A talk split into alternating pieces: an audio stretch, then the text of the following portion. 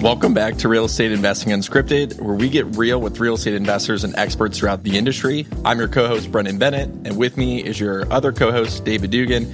And David, our guest today, a true Jill of all trades. She does podcasting, blogging, she's an investor, she's a real estate coach, uh, and she always brings the energy, and we're super excited to have her on. Yes, and in addition to that, she's actually a, a client of what was formerly Fund That Flip and is now Upright. Here's your promo shot. There we go.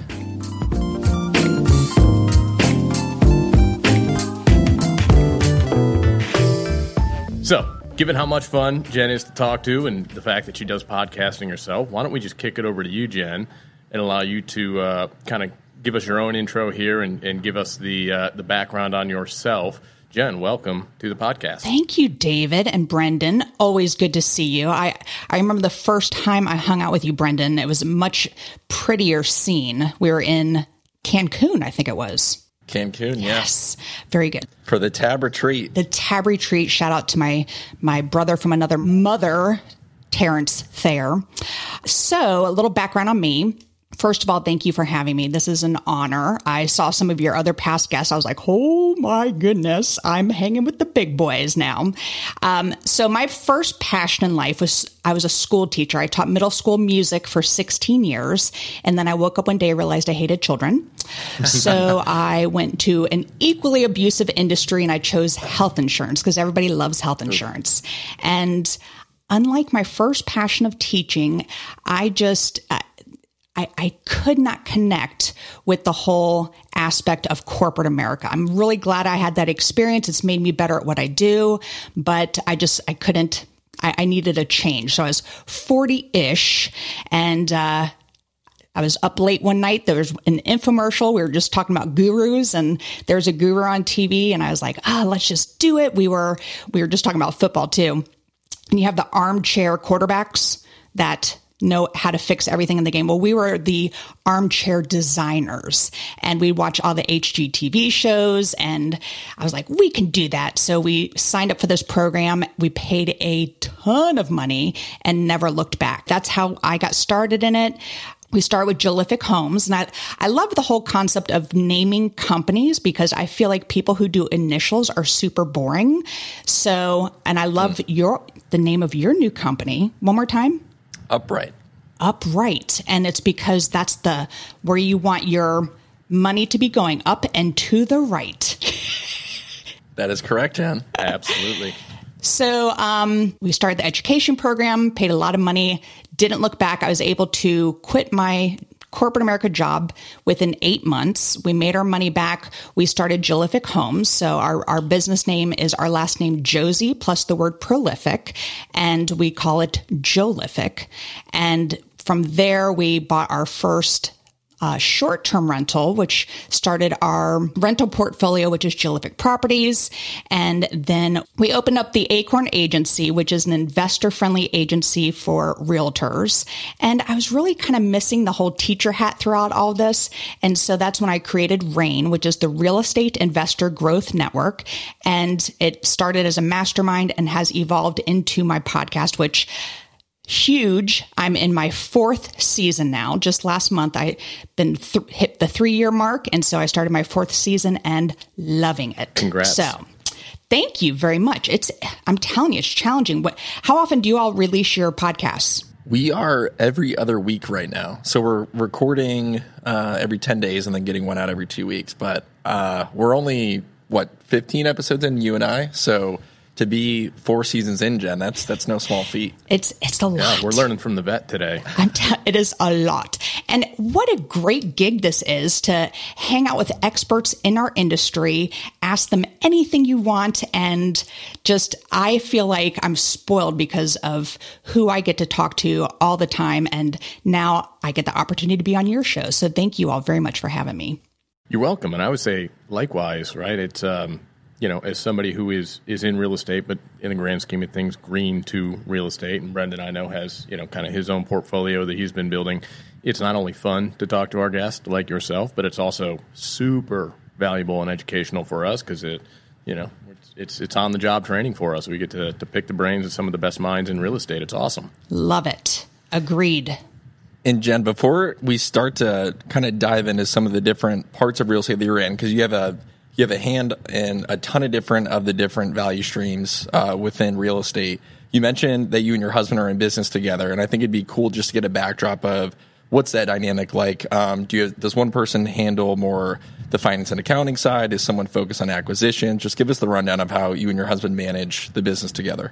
Well, I have on my office door it says Jen Josey HBIC. Do you know what the HBIC stands for? Yeah. Am I allowed like to say that that word on, on Oh yeah, you can say that. Say whatever you want. So, working in a partnership with me is probably a lot to handle. But anyway, I'm the I'm the head bitch in charge, and so I married Vance on purpose because he is an accountant, and I was like, "Ugh, that is the one thing I can't stand." No, I'm just kidding. There's other reasons why I married him, but. Um, he is on the accounting side. He is a good test taker. He has his GC license. I, I told him one day, I'm like, oh, you know, I've always wanted to sleep with a GC. And, you know, I, I, I was hoping he'd say, which one? But instead, he got his GC license. Bram, bram. And uh, he also got his real estate license. And so he does all the paperwork side of things. I'm the looks and the mouth behind everything. So, but I can crack a whip when it comes to working with contractors, that's the whole teacher part of me. Just making connections everything is is more my side but he is definitely the brains behind a lot of it and and my huge support system.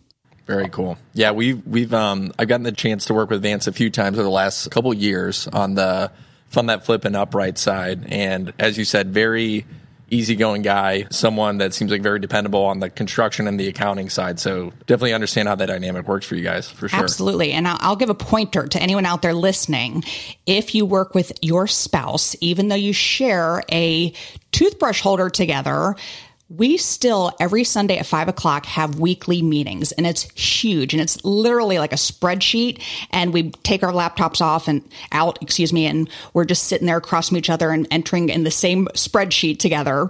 But, you know, our wins for the week, what's our goals for the week, um, what's our stucks, you know, whatever it is, you know, catch up from last week. And it's great. We've been doing this for five years now. And I can literally say, oh, back in 2019 in June, we had so many projects coming and what were we doing marketing wise? So we can go back to that spreadsheet for that year, go through the tabs because each one has the Sunday date on the bottom of it and, and go through that. So if anybody's listening that works with their spouse, huge to do that. And you may think they know everything that's going on, but they truly don't. You really need to have that one on one connection there. And at the bottom of the spreadsheet, we do what's called a Bravo boost. And so you have to say one nice thing about the other person. And I will literally put my, I'll, I'll be waiting in the cell to see what he puts in his cell first before I hit enter and let him see what I put. So, and you have to find a new compliment every single week every, it gets for your tough. spouse. It gets tough. I'm telling you. Yes, David. You got to recycle them at some point, Yeah, right? yeah.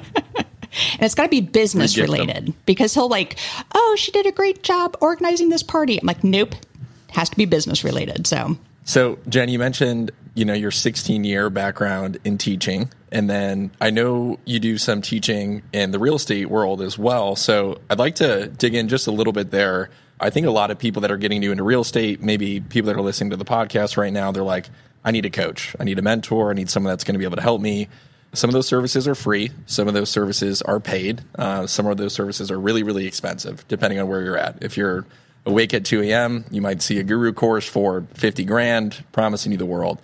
So, what I'm curious from you, as someone who's experienced as a real estate coach, what should someone be looking for in a real estate coach? What are some things to maybe stay away from? And just overall, your experience as a coach over the last handful of years. Great question. Uh, so, Brendan, I I'm telling you, I, let me start with what not to do.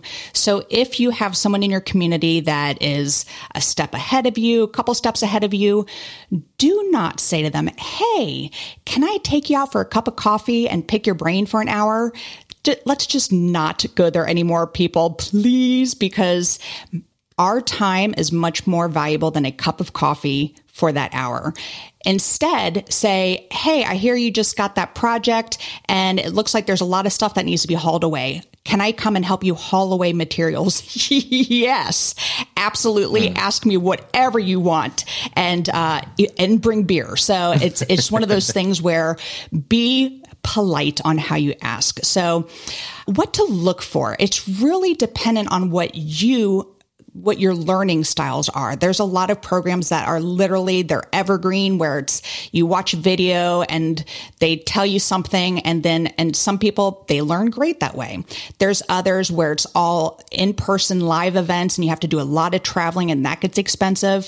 Think about things like that. There are the ones who have the Facebook groups that are a lot more interactive and sometimes you don't have the time to be there at those times when they're doing recording stuff like that. So that's kind of the the start of it to see what's a really good fit. But I, I think the key here is if it's too good to be true, it is most likely too good to be true. So if it sounds that way, then I would not even go for it. You know, get rich quick scheme. None of this real estate business is get rich quick by any means. So I would, you know, run far from those people who overpromise and underdeliver. And there's a ton of them out there. There's a ton of them. We've all been to the weekend boot camps where it's, you know, take control of your life, get rich quick. I'm going to teach you how to make a zillion dollars in a weekend. Um, so I appreciate your your realistic approach and, and transparent approach to that. You have the the coaching business, obviously, but you're still maintaining your actual real estate business. Talk about that. How are you managing both of those at the same time? And is that a, a challenge to juggle both of those businesses at the same time, or do you guys kind of have that on on cruise control at this point? Excellent question. Um, I actually I coach for a coaching program. Um, I work with Tarek El Moussa, who was one of those that I would watch on HGTV. Like I can do that, and he's one of those that I love everything that he he's a little ADHD. He's going to kill me for saying that, but he gets these great ideas. He's like, "Let's do this, let's do this." But he is such a genuine person and his coaching program really meshed with me and he gives us a lot of space to teach you know, real estate. He's, you know, way up here on HGTV and has all these people doing stuff for him. So he forgets sometimes how hard it can be. So that is super important also when you're looking for a coaching program to see who's working for that person. But there's a lot of opportunity there. And so when I started coaching, to go back to your question, that's when Vance took over a lot of the management side when I started doing coaching, which is typically Monday through Wednesday, and then Thursday, Friday is when I'm doing podcasting. Um, we also in our business are now focusing more towards multifamily. I, am kind of over the single home flips, even though I just bought another one because I was like, it's such a good deal. And guess who's funding it? You all. Yay. Thank you. you know, coaching and it's just one of those things where we've gotten into a groove. In the very beginning, when you're writing offers, you're writing 25 offers to get your first one accepted. Now we're to a point where we are really skilled at writing the offer, making those connections, really winning over that deal. So out of four offers that we write, we could typically get two of those. It's pretty much a 50, 50% close. Wow. So that also frees up a lot of time for us, for me to do more of the coaching, podcasting, blog writing, all that fun stuff. I'm actually creating an online course right now too. So my brain is a little brain dead, which is why I slur my speech starting this. And I swear I'm not even drinking. I'm just, I, I had a late night with my, my first football game of the season. So anyway, I digress. So I hope that answers it. it. Uh, it's to a point where we are in our business, we're getting better at it. So it's not taking as long to do certain things, which frees up our time to do the coaching. You mentioned one thing that I was fascinated about and it was going from making the 25 offers down to you know four offers and how you optimize that side of your business to free up time how did you do it i mean that's a loaded question right there's, there's probably a million answers and it probably takes years of experience and you know some other advice from other investors but like i'm, I'm curious what were the, the things that you kind of boiled down to get that so efficient? There's really not like a specific answer for it. I just kind of get more of a feel for projects. We've been around it for so long now. And when it's an off market deal, for example, and there's a lot of competition, say it's a pre foreclosure and they're getting five or six postcards a week. They get your postcard. My postcard's different. It doesn't say, Hey, I hear you suck at making payments. Call us today to, you know, save your, save you from bankruptcy. Mine is literally generic thinking of selling. We buy your home as is. We offer a fair price and we can close on your timeline. So very easy, generic term or um, verbiage and then our pictures on it. So, they end up calling us. And then when we go there and do the walkthrough, again, they, I, I build rapport with people. I will find out the price they want before we even leave. I, would rather do things like that in person. There's so many people out there that do things online and I scares the hell out of me to do that, even though we did buy something um, out of state recently. So something, it was a 12 unit. So we're, we're happy about that. But just really honing in your skills and knowing, oh, they're definitely going to want this. Or I can tell that they've had a lot of people give them offers. I can say, listen, I may not be your highest offer, but I'm going to be the easiest transaction you've ever had. And that's really how we've gotten several of the off market ones. As far as the on market, you just kind of get them tweaked enough to know that, oh, they want a quick close, they want this, you know, just to really find out what their pain points are. And that's how we've really just shrunk it down to get about 50% of the offers we put out there.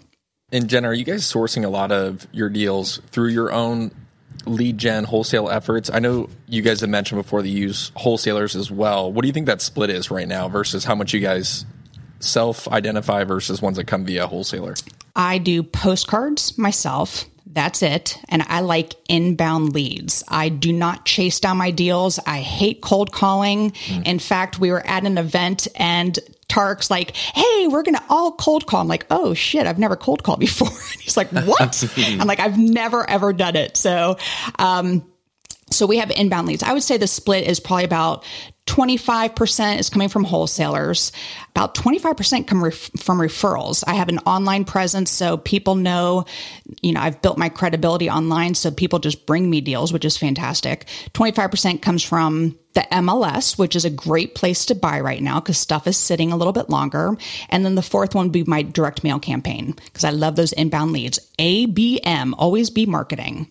Big believer in it. So, Jen, we're going to transition a little bit into a very like deal heavy uh, side of the podcast where I want to talk to you about the new construction project that you have ongoing right now. I want to walk through that and then we'll get to some of your other deals as well. So, I know a very high level, you guys are purchasing or have purchased a property in Raleigh, North Carolina. You guys are knocking it down and planned to build a single family house for sale. Can you walk the listeners through the numbers on that deal, purchase price, reno, uh, after repair value, and then what what's that going to look like? Bed bath count. What kind of fixtures you guys doing? Just to get a sense of what that uh, new construction looks like. Great, loaded question. All right, so the this deal just kind of popped up again on the MLS. We I was not wanting to do any more single family homes, but this one just came around. I was like, oh, it is four minutes from our house. So convenient. And so we just went for it. We, and the numbers made sense at full price and right there alone, because a lot of investors go in and think they have to lowball everything. This one made sense at full price. So I think the purchase price was 385. We are doing a tear down rebuild. It was a, horrible conditions. There was a very funky addition that was added, and in the master bath, there was a hot tub. like literally a oh, hot geez. tub in the master bath. Classy. So this area is very up and coming and it's in between a historic area and a, um, a college actually. So there's a lot of multi, well, million dollar homes, you know, one to $1.5 million homes. So for us, we are, a lot of them are larger. This lot just doesn't allow for a very large footprint. So we're kind of keeping the same, but going up and a little further back. And we are going to do a 3,500 square foot home. We have our build price at about 600,000. So purchase price of 380 something, 380, 85 something like that. Build of 600,000. And that's going to be with high end everything. Four bedroom, we already have the design done. It's not going to be like the McMansions that are throughout the neighborhood. Mm. So it's still going to be attractive, I think, to more buyers. And our ARV sure. is one point between 1.2 and 1.3. So in a year when it's going to be ready, I think it's going to be even higher than that. So very yeah. good numbers. Again, another reason why I was like, oh, fine, I'll do another single family home. We we accidentally did a tear down rebuild. We bought this one property and it kind of went back a little bit going how I said 25% of our deals come in from people who just know me. We did a, we had the opportunity to be on a bus tour, one of our projects, and it was in Durham, North Carolina. And we did what's called pop the top, where you remove the roof, add a second floor, and we went out, out back a little bit. And it was a great teaching tool. So they, a busload of people came by. We did a whole um, presentation on everything. And from there, a um, wholesaler said, Oh, I found this one property. It'd be perfect for your pop the top. It was the last, like, small one story home in this entire neighborhood. Everything has already been rebuilt. And so we jumped on it. Our engineer went out and they're like, Oh, Jen, the foundation is garbage. There's no way you're going to be able to pop the top. So that ended up being our first tear down rebuild. And I got to tell you, it was amazing. It's not like renovating regular houses where you tear down a wall and you're like, oh, now we got to replace all of this. And so there's no surprises. We know what our numbers are going to be. And it's just a lot more predictable of our profits that are going to come from it. Yeah, I love that. I, I think you know, I've, I've heard people say they're not making any more land. They're not, but you can't take a house and knock it down. And now you got a lot to build on. So it sounds like you guys have found some success doing that, which is cool. Yes, definitely. I, I got to say the uh, the hillbilly or the uh, excuse me the hot tub in the the master bath is very hillbilly chic. I grew up in Lorain County, Ohio, so I kind of dig it. You know, that, that's kind of like uh, hey, that's that's like luxury living. That's luxury living in my neck of the woods. But uh, no, that that's awesome. Are you guys planning to go more toward the buy existing asset, tear it down, go ground up new build from there, or is it just a matter of hey, if the deal comes in and that's what it calls for, you, take it on now? So one thing that I'm really proud about our business is we are very diversified. We have short-term rentals, we have long-term rentals, we have multifamily, we do um, fix and flips, we have an agency that brings in some money. We started this construction company now. We're very diversified. I know friends that when short term rentals were just going crazy, they stopped everything else, put all their eggs in one basket. COVID hit and they were shut down. They lost thousands and thousands of dollars. So I am really proud that we are diversified. But our focus right now, to answer your question, David, is we are looking for multifamily. We want to get more into the passive income of things. But if a great deal comes across our desk, we're jumping on it. So yeah, but again, right now focused on that passive income. We love the mailbox money coming in. Getting old. I just turned 50. Goodness gracious. So, you know, my, I'm sick of my nails Speaking getting of the mailbox money, Jen, you talked about a tiny cabin that you guys own that has become quite the cash cow for you guys. Walk us through that. So, where's this located? What are the the typical uh, people that rent it from you guys? Give us the rundown. So we have Acorn Acre. Our logo, the icon that we use is an acorn because we are in the city of Oaks. That that's what Raleigh is. So every all of our short-term rentals are acorn themed. So we have Acorn Acre. It's just outside of Boone, North Carolina, which is three hours from us. And it's 486 square feet. It's on the side of a mountain. So there's no foundation. And it was really tough to finance. I'll tell you that. We really struggled um, getting it um, refinanced. Anyone who's out there listening, looking at these tiny homes, most banks won't finance things under 750,000. Uh, I'm sorry, 750 square feet. So 486 square feet was tough. Also, it's not on a legit foundation. It's literally on, you know, pillars, I guess, on the side of a mountain. It looks kind of like a treehouse a little bit. But this thing is a cash cow. And one of the most requested amenities is for pets. And so we are dog friendly. We don't allow children, but we will allow dogs. So kids hmm. are messy, I'll tell you that.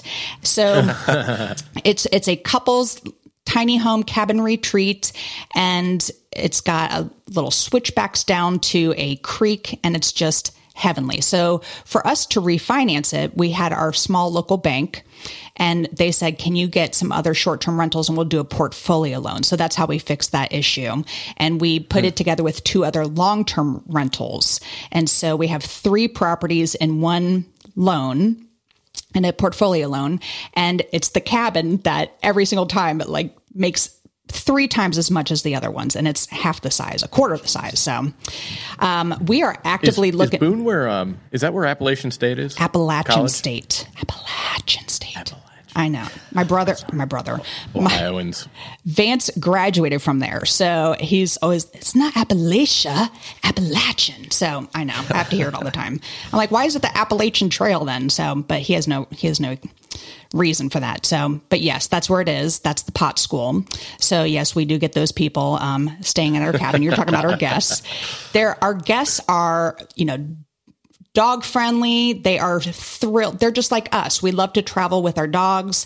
And so that's what we have recreated. And we had a door trim that was scratched up from an insecure dog, which was replaced quick and easy. Um, we had a couple scratches on our leather sofa, but beyond that, you know, and, and dog owners are also like, oh, my dog scratched your sofa. What do we owe you? Like they're really, mm. you know, whereas if it's someone with, toddlers running around, they're like, whatever, I'm on vacation. so, but yes, um, so short-term rentals is it's a cash cow. We absolutely love it. We're actively looking. This is what I was saying before. We're actively looking for a lake house now, and we we just want to recreate that. Short-term rentals in general have been slowing down quite a bit. It's a, a lot of factors to it. People are like the market's saturated. I hate hearing that. Yes, some areas do get saturated. Orlando's ridiculous right now, but Orlando, you can still make a ton of money on short term rentals, but yours has to really stand out. That's really been uh, the key for us is we are more of a destination type um, short term rental as opposed to being a convenience one where it's close to an airport or close to a venue of some sort or college or whatever it is where people go because they're visiting somewhere. This is people go there to stay there and enjoy the, the whole thing. So that's been our focus right now is, is to get another one and recreate that and have another cash cow coming in. Yeah, we've started to hear that from some of our short term rental investors where the kind of urban type rental that's somewhat located close to things, but not really. It was just a convenient Airbnb to throw up. Those aren't really performing as well. The ones that are destinations, they're near a body of water, they're near some sort of uh, natural landscape, a mountain, a hiking trail, whatever it is. Those are the ones that have kind of like survived the test of time. Those are the places where people will continue to frequent and the money will continue to spit off of off that rental for you.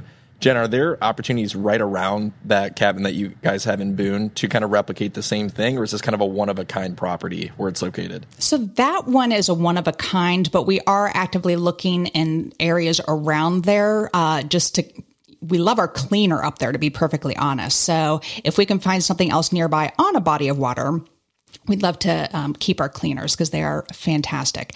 That's a huge part of the short-term rental game is making sure you have a good team that's monitoring the property for mm. you. How much of your time are you spending managing the Airbnbs? Because you're really you're in the hospitality business at that point, right? So it's there's work involved. So I would say you know, I get a notification in the morning, so and so's checking in today. And I literally am laying in bed and I will say, safe travels today. And that's all I do. When people book it, I try to respond within an hour. Now, to get around some of these I forget what the term is, uh, what boosts your post and stuff like that is that if you have a um, turnaround time, a response rate of an hour, it will boost your listing. So a trick to that is to do automation. So as soon as they book it, there's an automation that goes to them that says, here's the address of the property, here's your unique four digit code for the keyless entry. And so they get that immediately, but then I can follow up and say, thank you for choosing Acorn Acre just to kind of keep the conversation going. But as you know, I have a cleaner there that's going to do things. We have a handyman nearby. And even if it's like replacing a light bulb, I pay him 50 bucks to, go. and he's like, Jen, why are you paying me 50? I'm like, because I'm three hours away and your time is so valuable to me. So overpay if you have to, be great, really treat your team well, which is huge. That's a huge tip.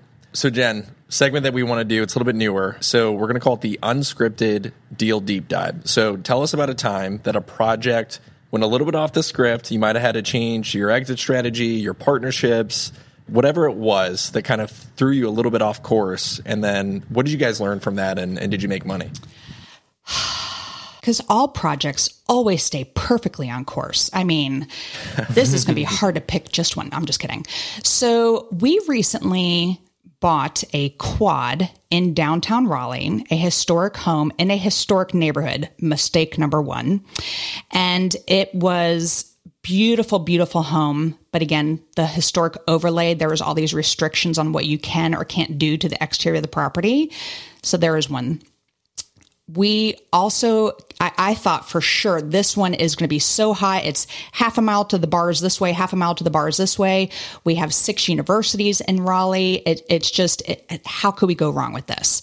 So it was an $850000 purchase price and we did about 125 there was window units before so we put in uh, central air and heat. And all new kitchens, everything. There was one beautiful historic bathtub that we were able to refinish and keep that. But there's a lot of charm to this property. Did I really put a lot of money into decorating it nicely. The first thing we did so if you are buying a property that you want to short term rent, I will not buy anything now. Hear me, anything until I know it's going to make money as a long term rental. If that mm. number doesn't work, then uh, you've got to walk away. It's very volatile right now, everything, especially in short term rentals right now. So, my another mistake that I made because there's short term rentals in Raleigh. We had issues for a while where they wanted to outlaw it, blah, blah, blah. But you do have to um, register it with the county and get a permit to have it. So we bought it, closed on it. We're already doing some fixing it up. We start, you know, pulling the permit. Turns out, multifamily, you can't short term all four units. So we had to pivot. I know. I was like, I read everything I could find except the damn permit. So, um, it the rule is if you have multifamily, you can either do 25% or two units, whatever is greater, and have them short term rented. So we shifted quickly and did two short term and two mid term, which are 30 days or more. And in Raleigh, we have over 60 people. It's like it goes between 60, 63 people a day moving to Raleigh. So there's a huge need for housing and people want to come and do the midterm rentals for a little while get to know the area to find out where exactly they want to buy so there is a huge demand so, so we were we were still good at this point going back to David, you were talking about management. I think that was you, David, who, who brought that up. Um, how much time because it comes becomes a job. So this, I was like, I am going to pass this off to somebody else. I'm going to let people manage all five of our short term rentals at this point huge mistake. I don't want to name the company, but they charge 10%. They are cheap and that's exactly what you pay for. And it got to a point we we ended up I remember when we listed our cabin on Airbnb and literally within five minutes was like ding you have a, a, reservation i'm like oh my gosh so we put the quad up we put a lot of heart and soul into it and uh, nothing, crickets. So this company listed it for us. We had professional photos done. Um, it was just priced too high. That's, I mean, just if it's too high, you've got to lower prices. I could not get in touch with anyone to lower the prices. It was out of my control. I couldn't control it. It was a horrible situation. Literally a month went by and we're paying like five grand a month in interest for to our a different lender at that point. And I was like, we, we just, we were losing money with this company. So I ended up breaking up with them, put it on my own, dropped the prices, started getting bookings immediately. Well, it was a shock. There was a very, like, there's a huge lull at the start of this year, at the start of um, 2023, January, February, March, just slow across the board for short term rentals. And I was freaking out. So at that point, I said, and oh, in this process, we were trying to refinance it into our own uh, business name. So many lenders like, oh, I don't know, because you know you don't have the the proof because we had that one month with the other person manage other company managing it with zero bookings, so it looked horrible. It was really tough, and so many things were going against us. So we ended up selling it, and that's how totally. I mean, that's the great thing about real estate is if it's going south, you can get it off your book. So we ended up selling it for 1.2, which was nice. We did make some good, some decent cash on it. Not a ton, but And then, of course, once we have it listed, we get a ton of bookings coming in. It started picking up April, and um, we sold it probably at the in mid June. We sold it as a short term rental, fully supplied everything, and handed it off to somebody else who had uh, more money to put down. Just it was a straight cash purchase for them. So have at wow. it. like a like a Bob Ross happy mistake, huh? yeah, exactly. Oh, I'm just going to put a little tree here. Yes. Jen, I think the advice that you gave, so many people, it, you should rewind and go listen to it again. The do not buy the property if it doesn't make sense as a long term. I'm, I'm, seeing so many investors in the Cleveland market, just that's where David and I are located, where midterm rentals are very popular here. Yeah. We have a really strong travel nurse base, a really strong traveling professional base, and the duplexes that are very very often on the market here in Cleveland, people are like, man, I can't make it work as a long term rental, but it'll definitely cash flow if I make both of them midterms. It's like that works until it doesn't, exactly. and then what happens, right? So you're you got a three thousand dollar mortgage payment, your long term rent's only bringing in twenty five. Who's supporting that five hundred k delta in addition to maintenance, capex, all the other additional expenses? So I think that's that's really important, especially for an Airbnb. I'm, I see a lot of investors making a similar type decision on midterm as well. So um, luckily for you guys, you guys were able to spin out of that and, and make a pretty nice little profit, which is which is awesome to hear. Yeah, and I mean, you got to pivot. That's the whole thing with real estate, and just you know, and, and I feel for the people that only do short-term rentals and you know or only do fix and flips or whatever it is. And you know like fix and flips during covid you couldn't get windows. It took us 5 months to get windows for a property. It was and so we couldn't pass our framing inspection without the windows there. So it literally sat for 5 months. To, you know so again our cabin was holding us over for that at that point. So that's why you want to definitely be diversified. Good advice. We love it. That's why we chat with people like you. You offer great advice. Well excellent. So we are curious what we can expect from Jen, Josey, and Vance, since you guys are in partnership. What's up and coming for you guys? What can we expect out of you in, in the coming years with your multiple different business lines? So we had a very lofty goal at the beginning of this year to have 101 doors. We're at 15. so we're, uh, we're at, uh, uh, we're at 19 and we sold off four doors, but um, things had to pivot throughout the. This is that's going to be the the theme of this podcast is the pivoting podcast. But for us, we hired a CFO to really go through our books, go through our numbers. Again, Vance is an accountant, but he speaks accountant. I don't speak accountant. So this is more like a translator for us. And she came in and really looked through our books and we decided we really need to go back. Our cash cow is coming from short term rentals right now, destination short term rentals. So that's what we are putting our focus on. But in the the scheme of things, a couple years down the road, we definitely want to have multifamily properties, smaller units. Uh, I'm not into doing the hundred and you know plus doors and multi-million dollars we like the just to keep it more mom and pop more control over it and uh, cheaper to, to, buy those. So um, it, it's more in our price point for right now. So that's where we see ourselves headed is more mailbox money coming our way. Love to hear it. Jen, thank you so much for joining us today. You shared a lot of really good information. I think showed a very transparent side of real estate that I think is not as common when you have someone on a podcast sharing, "Hey, here are my goals. This is what we did. We had to pivot. We had to make some adjustments, but we're still coming out on the other side uh, you know, healthy and wealthy and moving on. So um, thanks again for joining us. And uh, David and I are going to go ahead and sign us off here. Well, thank you for having me. This has been a pleasure. Thank you so much, Jen. Thanks for tuning in to this week's episode. Make sure to let us know what you think or write in suggestions or topics for the show at podcasts at upright.us. And make sure to like and subscribe to Real Estate Investing Unscripted so you don't miss out on any episodes and leave us a five star review. Jen, you were a blast. Thanks.